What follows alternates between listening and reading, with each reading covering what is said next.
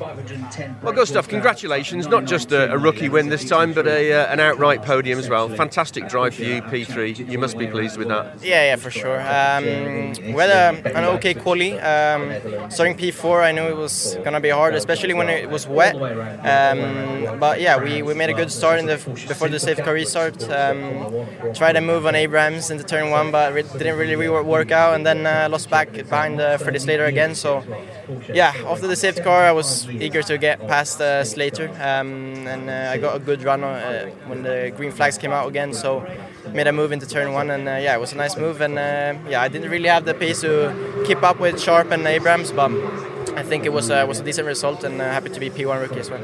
It was a very a very good move, nicely executed, clean move. Were you thinking about that all the way around? Yeah, well, uh, when I got a good um, safety car restart, I know like I, if I wanted to do a move, I had to do it in the beginning because it's so hard to follow. Um, when I saw it didn't defend, I was just like, okay, I'll, I'll do one. Um, and yeah, it worked out pretty perfect, I would say. So uh, yeah, it was a good move, I think. Your excellent and consistent season continues, which is very, very good news. Yeah, for sure. Um, we're hoping, jumping up in the normal standings as well. Um, I think a top 10 finish uh, at the end of the season would be good. So, yeah, that's what we're working towards. And uh, obviously, we're still P1 rookie in the championship in the rookie series. So, yeah, it's been a, a good and consistent. Um, year so far, I would say. But yeah, it's, I think we, we now have the pace to always be in the top, and that's what we're aiming for. Really great race. Well done. Thank you.